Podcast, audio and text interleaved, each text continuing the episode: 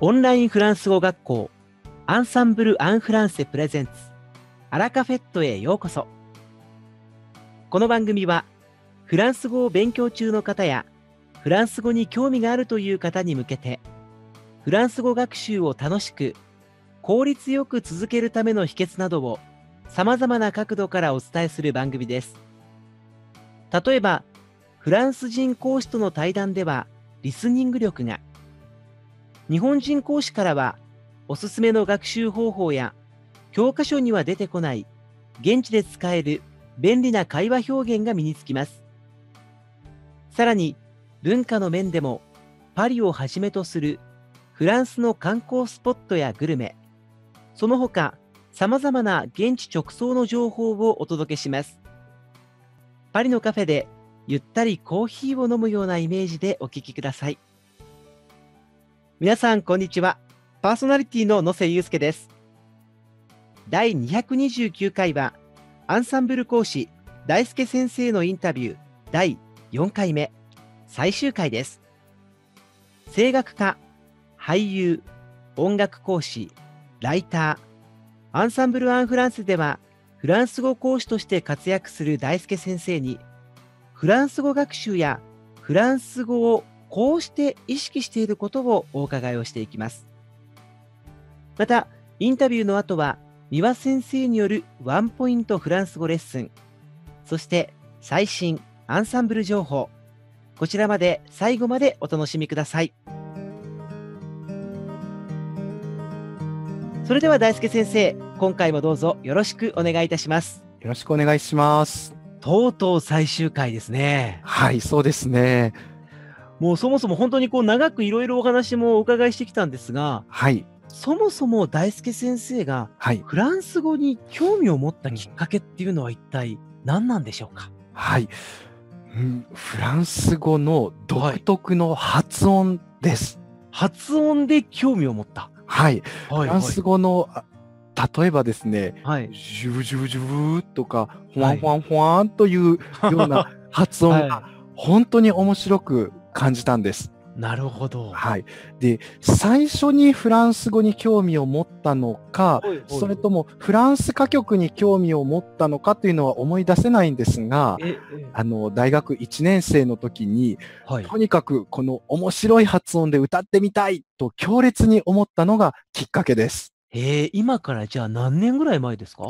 えーっとですね、もはいうずいぶん前になるんですけれども、えええええー20年前であす。20年も前。でも、その時に、はい、このジュブジュブとか、ホワンホワンっていうこうした発音の中で、はい、歌を歌ってみたいって思ったのが一つのきっかけなんですね。そうです。ええはい。で、もともと、あの、人と違うことをしたいっていう性格なんですけれども、ええええええあの、大学ではあまり歌っている人がいなかった、このフランス歌曲というのを、はいとにかく歌ってみたかったんですね。で、先輩が歌っていたフランス歌曲を聴いたときに、はい。もうビビビッと、なんだこの面白いメロディーは、と衝撃が走ったのを、今でもはっきりと覚えています。確かにこう、フランス語の歌を歌ってるっていうイメージが、はいあ。んまりこの日本でははい聞かないですもんね。そうですよね。で、あの、まあ、その後ですね、先生から出されたドイツ語とかイタリア語の課題の曲はそっちのけで、あの、いつもフランス歌曲を歌っていたんですね。へえ。で、特にプーランクという作曲家が、あの、作った曲は、音楽も面白いし、言葉もとっても面白いので、ええあの僕にはもうまるで宝石箱の中身をバーッと床に散りばめているように映ったんです。へえ。はい。ただし、あの以前の回でもお話をしたんですけれども、はいはい内容は皆目分かっていなかったと思います。そうですか。はい。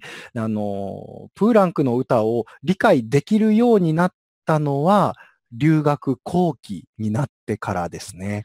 でも、留学経験を通じて理解ができるようになったという点は大きいかもしれないですよね。そうですね。はい。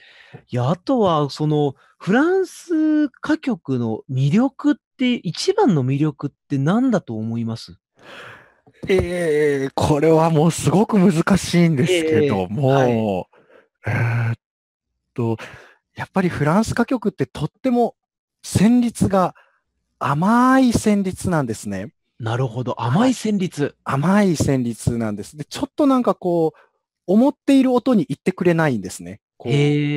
あ次はこういう音に行くだろうなっていう音に行かないであ、こう、ちょっと、こう、洒落た音にふっていくのが、あの、まあ、音楽的な、あの、魅力ですね。で、そこにやっぱりフランス語の、ちょっとこう、洒落た発音はい。が重なると、本当に色っぽくて、セクシーな、あの、こう、色合いというか、風味というか、はい。そういう歌に聞こえるんですね。そうですね。僕にとってはそういう風に聞こえます。ええでもこう予測ができないっていう点では、まあはい音楽を聴いていく中で、はい。確かにこうビビビッとくる感覚がなんとなく伝わる気がしますね。はい。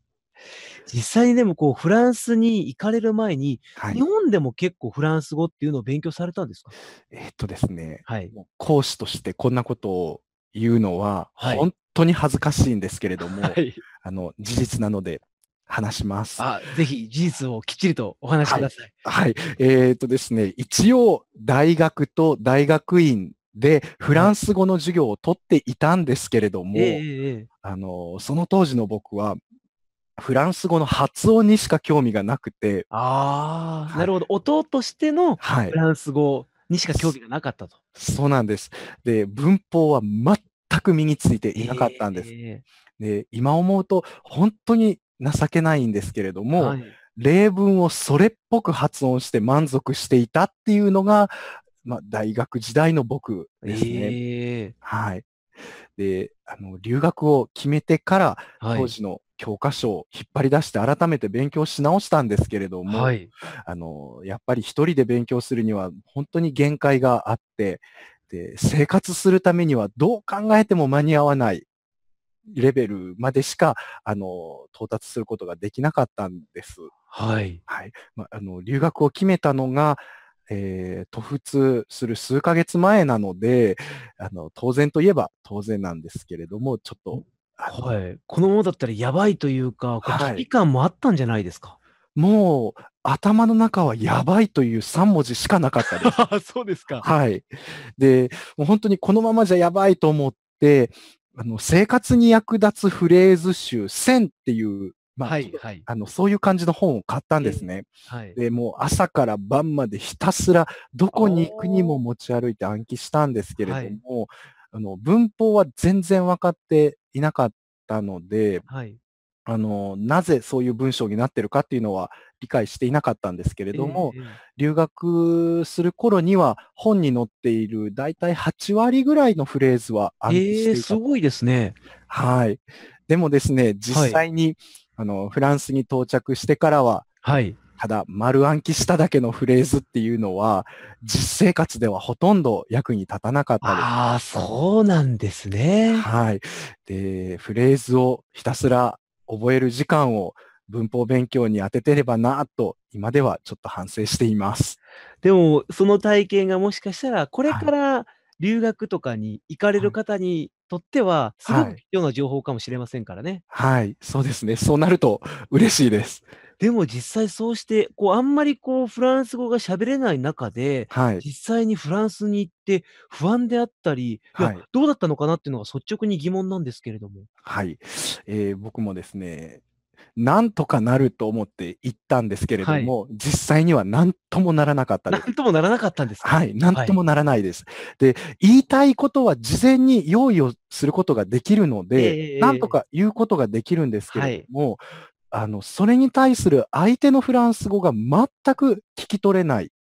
スピードにも全くついていけないっていう状態でした。まあ、自分で伝えることはできても、はい相手から何を言ってるかがわからないってことですね。そうです。で、エコールノルマル、まあ最初に通ってた学校ですけれども、はいの先生からも、まずはフランス語を何とかしなさいと毎日言われていました。ええでもうあまりの危機感を感じたので、はい。あの、それからフランス語の教室に週に4日、週に4日。はい。それからまあ、フランス語の個人レッスンを週に2日通い始めて、まあ、ほとんどフランス語の勉強ですね。そうですね。1週間のうち、まあ、6日間は、はい。あの、しフランス語学習にして、できる限り自分の生活から日本語を排除して。朝から晩までフランス語に浸る生活に変えました。うんで、文法を基礎からもう一度やり直すことで、はい。ようやくこう自分でフランス語の文章を組み立てることができるようになってからは、一気にフランス語レベルが上がってきたというふうに思います。ああ、じゃあ本当にそうなると文法学習っていうのはものすごく大切なんですね。本当に大切です。へえ。はいいや、あと、まあ、本当に今回のインタビューの1回目で経歴のお話もね、させていただいたんですけれども、はい。スイスとバーゼルで行われたこの兵士の物語っていうはいもので、1時間にわたってはい。フランス語による朗読を1人4役はい。で演じたということなんですけど、はい。これ台本何ページあったんでしたっけ？台本はですね、100ページです。?100 ページ。はい。この100ページ近くあった台本、これって全部丸暗記したんですか？えっとですね、もともとあの、オペラを歌うときは、はい。あもの、100ページで収まらないもっと分厚いっ、と分厚い。はい、楽譜を暗記しなければいけないので、ええまあそれに比べたらページ数少ない方あ少ない方なんですね。はい。で、まあ、楽器だけで演奏するところを省けば、実際にはその100ページ全部が僕の出番というわけでは。はい、なかったので、まあ、え。えあの、想像されているほど難解なことではなかったですね。ええ。はい。この作品は、あの、室内楽というのに分類されるんですけれども、ええ。小規模なオーケストラと一緒に、あ。あの、まあこ、この場合は朗読するんです。朗読、はい。はい時々歌のようにリズムを合わせてセリフを言うところだったりとか、あとはもう本当に朗読だけの部分だったり、オーケストラのタイミングに合わせて、この音がパッてなったら、このセリフを言うっていうところとかですね、あの、音楽とお芝居のどちらの要素も入っている、すごく面白い作品なんです。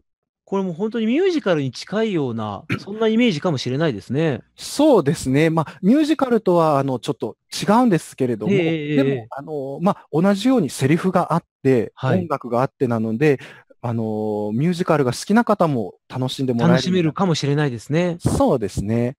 はい。で、えーこれ、あくまでも朗読なので、はいはい。えっと、演奏する際、まあ、僕は朗読なんですが、朗はい。読する際は台本を置くことができるんですね。ええなので、まあ、台本一冊を完全に隅から隅まで暗記していたというよりは、あの、シーンごとにポイントとなる音とか言葉を見たら、あの、そこのあ。セリフがポッと出てくるというスイッチを作って、あ、はいはい。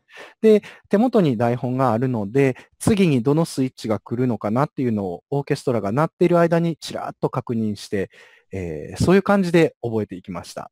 でもこう4役あったら、性格とか声色とか、スピードとか話し方とか癖とかって、はい全。部こう違うじゃないですか。はい。しかもこれ、日本語じゃなくて、はいフ。ランス語でっていうのは、はい。すごいいい体験というか、これまでやったことない 経験ですよね。そうですね。もう完全に未知の経験だったので、はい。もう完全に手探りだったんですけれども、あの、楽しく、えーまあ、学習することもできましたしう、ん演奏することもできました。えーバーゼルというのは、スイス、はい。ドイツ語圏に入るんですけれども、はい。あの、フランスとの国境の街なので、フランス語を話す人がとっても多いんですね。なるほど。はい。なので、あの、一言一句間違えることもできないですし、なんかこう、変な日本語のような発音になったりとか、変なええイントネーションになることは、あの、許されないので、はい。その点は本当に緊張しました。でも度胸もきっとついたでしょうね。そうですね。その経験はかなり今も生きていると思います。でも本当に今のお話を聞いていたら、全然こうフランス語ができなかったところから、はい。こうして4役での朗読はもいできるようになったりであったりだとか、もう客観的に聞いていると、すごはいくフランス語の学習で上はい。達を随分とされたように感じるんですけれども、はい。フランス語学習のコツ、これから勉強したいとか学びたはいいというふうに思っている方に対して、はい。どういうふうに勉強していくことが大事なんでしょはい。あのー、それはですね、一言で表すのは本当に難しい質問なんですけれども、えー、あのー、人それぞれ得意な点、不得意な点っていうのが違うので、はい、一言でこうだと本当は言いたいんですが、それが言えないのが講師としてもとってももどかしい点です。で、コツになるかどうかはわからないんですけれども、外国語はやっぱり使わなければ上達はしないですよね。はい。なので、できるだけフランス語で話したり、書く機会をたくさん持つようにするというのは一番大切なことだと思います。あとは、わからない単語とか表現をそのまま放置してしまうと、その単語や表現の放置癖っていうのがついてしまうんですね。はい。はい。で、放置癖僕も何個かあるんですけれども、えー、はい。えーその場でできれば、あの、意味を調べて解決しておいた方がいいなと思います。うん、一度放置癖がついてしまった表現っていうのは、その後覚えようと思ってもなかなか覚えられないんです。なので、そうならないためにも、毎回きちんと調べて、えー、放置しないというのが大切なことだと思います。一つは、やっぱりこう自分でフランス語を喋る機会、使う機会っていうのを持つこと。はい。あと一つは分からないことを、まあ、放っておかないってことですね。その場ですぐに解決できる意識を持つことが大切なポイントだということですね。そうです。これは意識の部分で誰でもできる勉強方法であったり、学習方法だったりするので、はい、参考にしてみるのはいいかもしれないですね。はい、ぜひあの参考にしていただきたいと思います。あとはまあ僕はこう聞いていると、英語とかに比べたらフランス語っていうのはものすごくさっきもおっしゃっていただいたように、はい、ヒアリングが難しかったりであったりとか、はい、文法もすごく難しいイメージがあるんですが、はい、フランス語学習で挫折されたことっていうのは大輔先生はあるんですか？あります。はい。はい。あの、留学3年目ぐらいですね。はいはい。入った頃に、自分のフランス語が全く上達していないんじゃないかと、あの、いつも思っていました。で、後から留学してきた人の方が自分よりもはるかにフランス語を上手に話しているのを見たりとかですね、あとは自分の知らない表現をたくさん使っていたり、そういうのを見るたびに、あの、悔しかったりとかですね、情けなさっていうのがぶわーっと込み上げてきました。うん、まあ、こう、はい、他人がね、うまくやってるのを見ると、ちょっとそういった気持ちにもなりそうですよね。はい。で、ちょうどその頃ですね、フランス語を話すのも、あの、だんだん怖くなってしまって、はいはい、自信なさそうに話していたんだと思うんですけれども、えー、あの聞き取ってもらえないっていうことが本当によくありました。えー、はい。でも、その時のですね、悔しいっていう気持ちが、その後のフランス語学習を後押ししてくれたんじゃないかなと、あの、思っています。挫折を経験してよかったなと、今では思っています。大輔先生はこう学校でのお話もそうですけども、ちょっとこう、挫折を経験して、そこからぐっとこう這い上がって、悔しい気持ちを糧に努力ができて、結果として今の自分に身についているということですよね。そうですね。まあ、あの、挫折ってちっちゃい挫折とか、あの、誰でもあると思うんですけれども、えー、やっぱりそういう小さな失敗だったり挫折だったりっていうのは、必ずその後の成功につながるものだと思ってますので、うん、あの、そこでめげてしまわないというのが大切かなと思います。あとはこう、周りと比べないっていうのもすごく大事なところかもしれないですね。はい、本当にその通りだと思います。まあ、あの、自分の目的、目標をちゃんと持って、そこに対してどう努力をしていくかっていうのが、はい。すごく大切なポイントかなとも思うんですが、はい。ただ、はい。正直、あの、大輔先生をこうやって挫折しても、こう、はい。頑張って後押し、自分の中で気持ちを高めてモチベーションを持って努力されたと思うんですけど、はい。僕は結構これね、モチベーションの維持ってすごく難しいと思うんですよね。はい。実際にもう挫折してそのまま上がってこれないっていう方もいらっしゃるかもしれないんですけど、はい。長年こうフランス語を学習されてきて、はい。高いモチベーションを維持できた秘訣って、大輔先生は何でだと思いますか？はい。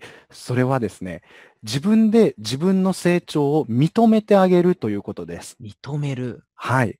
あの、フランス語学習とフランス生活、いろんなことに少しずつですけれども、挫折感を味わっていた頃に、はい、ちょうどその頃に大家さんにあの、言われた、今でもずっと支えにしてる言葉があるんですけれども、はい。それがですね、あの、大輔くん、自分の成長を自分が認めてあげなくて、一体誰が認めてくれるの？というん言葉です。で、他人に、あの、成長したねっていくら言われても、はい。自分自身があまり成長していないと感じていれば、あの、どうしても実感するっていうのは難しいですよね。ええあの、自分のほんのちょっとの成長であっても、よくやったよと認めてあげれば、あの、その少しずつの成長の積み重ねが自分を支えてくれるっていう、そういうことを教えてもらいました。いや、本当にこれって貴重な体験で、すごくはいいい言葉だと思っていて、はい。やっぱり自分を認められない人ってすごはいく多いと思うんですよね。はい。その中ででも、やっぱり一番近い自分という存在だからこそ、ちゃんと自分を認めてあげて、まはいた一から頑張ろうとか、はい。ゼロからでもスタートしていこうっていう風に切はい。り替えていくことがすごく大事なことかもしれないですね。そうですね。うん。で、なかなかやっぱり自分で認めてあげるっていうのも難しいんですけれども、ええええええ。そういう時は、あの、これも大家さんに言われたんですけれども、はい。去年の今頃、今と同じことができていたのか、とか今と。同じフランス語が話せていたのか考えなさいってよく言われたんですね。へえ。で、まあ確かにそうやって言われてみれば、ほんのちょっとずつではあっても成長は確実にしてるなっていうのが実感できますよね。ああ、確かはい。に。はい。で、常に、あの、そうしていると、他人から成長したねと言われたときに、素直に、あ、自分は成長できてるんだなっていう実感をすることもできます。で、うん。えっと、今はですね、他人から褒めてもらったときには、あの、できるだけ素直に、あ、成長できてる証拠なんやなと思うようにしています。はい。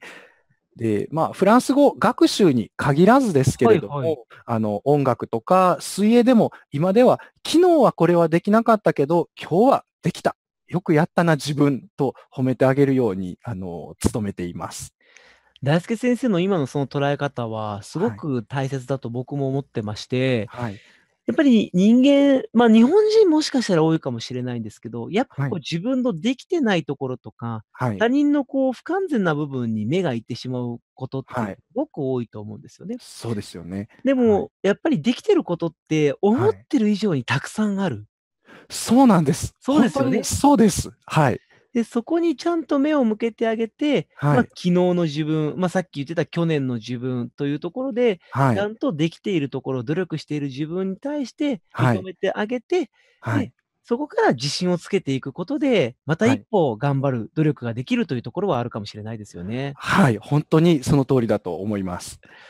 まあ、でも大輔先生は今、いろんな形でフランス語講師としてご活躍はい。もされてると思うんですけど、はい。ご自身が思う自はい。分の得意分野っていうのはどんなとこだと思います？か？そうですね。あの、ま、えーフランス語講師として、あはい。の、の最大の売りっていうと、あの、ええええ。ま、学習している方が確実に、あの、理解をしているどうかしているかどうかというのを意識して、えーいつもいます。あ、なるほど。相手はい。がちゃんと理解できはい。てるかっていうのを常に考えているってことですね。そうですね。うん。もう本当にいつもそこが念頭にあるんですけれええども、ええ。あの、特に文法学習では難しい文法用語が次から次から出てくるんですね。はいはい。で、僕もそうだったんですけれども、あの、文法用語に一度苦手意識を持ってしまうと、なかなかその後の解説の部分が頭に入ってこないんですね。で、あの、文法説明だけではなくて、あの、進出の表現でも、なんでそういう言い方をするのかなっていうのが明確にわからないと、習得しづらいうのん。で、あの、まあ、僕はレッスンでできるだけ映像でわかりやすく説明できるように、ホワイトボードを使って図解で説明するようあ、にしています。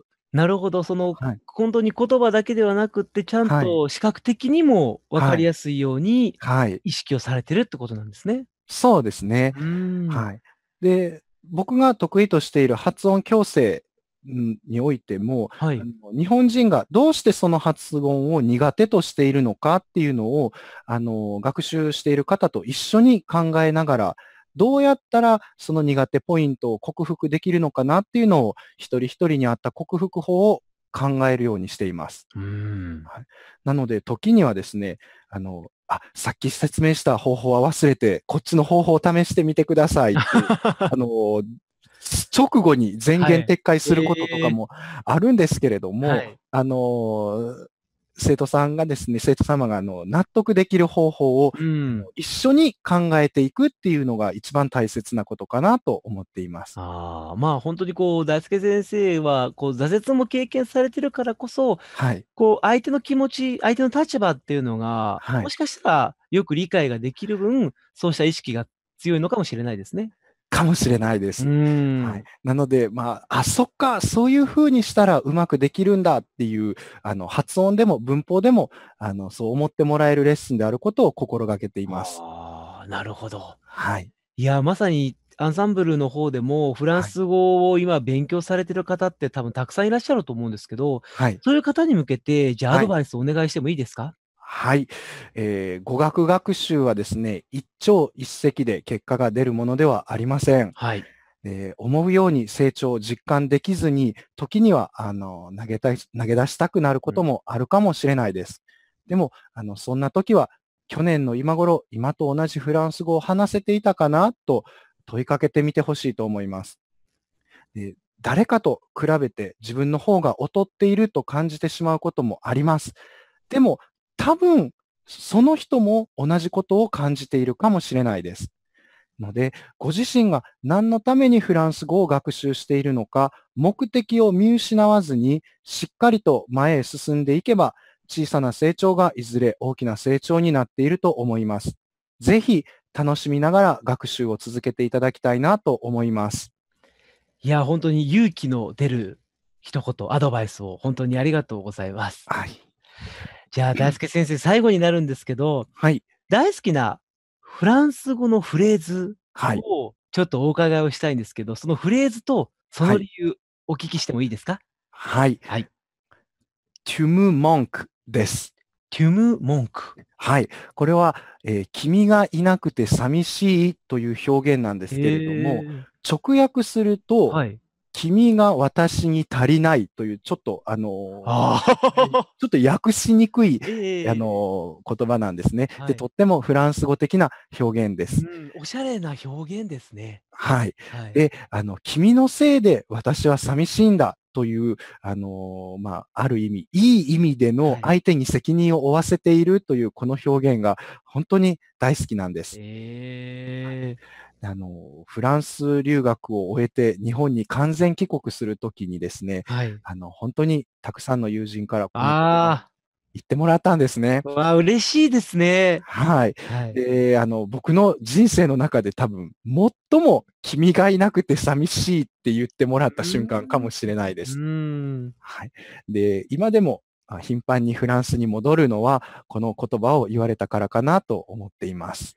いやー、でもこの言葉を伝えてくれるってことは、やっぱり大輔先生がそれだけしっかりとそこで出会った人たちを大切にした結果だと思いますけどね。はい。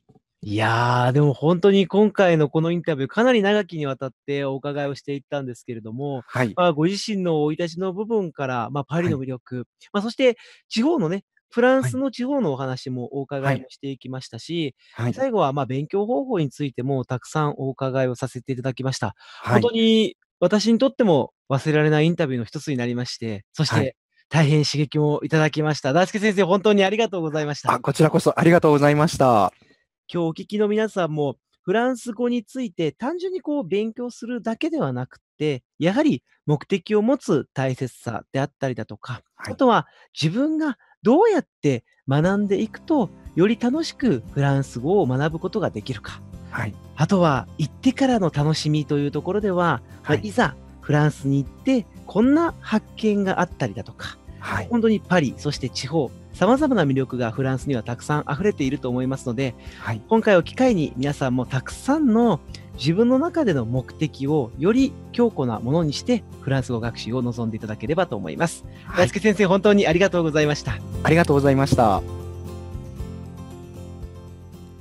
ワンポイントフランス語レッスン皆さんこんにちは本コーナーを担当しておりますアンサンブル講師のミワです今日も会話やレッスンで使える短く覚えやすいフランス語の一言や表現をご紹介します今回学んでいただく一言は前回ご紹介したそれには聞き覚えがあるを意味するサムディケルクショーズの発展形というより否定バージョンです。それには何も聞き覚えがない。フランス語でどう言いますか？そうですね。サヌムディリアンサヌムディリアンとなります。何も何々ないを意味する否定表現。ヌ・リアンで動詞のディーを挟みサヌムディリアン直訳でそれは私に何も言わないという意味の文がそれには聞き覚えがないを表す一言としてサムディケルクショーズと同じくらいよく使われます。日常会話では否定のぬが取れてサムディリアンサムディリアンと言いますが書くときはぬを省略しないようにしましょう。相手にこれ知ってる？と尋ねられて聞き覚えがあるときは？サムディケルクショーズ。聞き覚えがないときは？サヌムディリアンぜひ2つセットで覚えて使ってくださいね。いかがでしたか？今回のように会話やレッスンで使えるフランス語の一言はアンサンブルで配信しているメールマガジン無料メールレッスンでたくさん紹介されています。ご興味がある方はぜひアンサンブル・アン・フランセのホームページから無料メールレッスンにご登録くださいね。それではアビアント最新アンサンブル情報。今回はアンサンブルが無料で提供している発音強化グループレッスンについてご紹介しますこちらを担当する講師はプロの音楽家でもある安子先生です安子先生は音楽を聴くようにフランス語を音として聞きその音を再現するというミュージシャンらしい方法でフランス語の発音をマスターされたそうなんです。そんな安子先生のレッスンはまさに実践形式。発音矯正だけでなく、身振り手振り、そして表情まで使って、どのようにネイティブが話しているのかをダイナミックに披露してくださるので、発音のみならず、ネイティブの話し方まで学べてしまう一石二鳥のレッスンです。なお、このレッスンでは、受講者のフランス語レベルは問いません。初級の方から上級の方まで同じテキストを用いてご参加いただけます。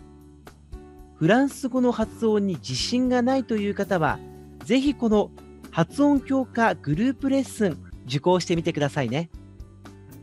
アンサンブル・アン・フランセはマンツーマンレッスンでしっかりと個人のフランス語レベルを上げ、無料のグループレッスンでは同じ学習者と切磋琢磨し合えるマルチなオンラインスクールです。無料体験レッスンでお待ちしております。さて、本日のアラカフェットはいかがでしたでしょうか？この番組は毎週金曜日をめどにお届けしています。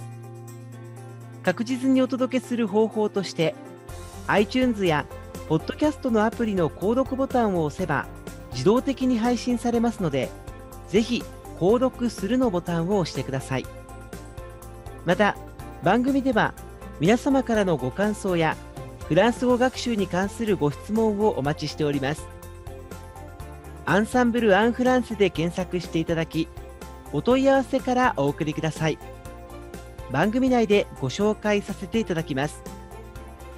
そして、この放送を聞いてくださったあなたに素敵なプレゼントがあります。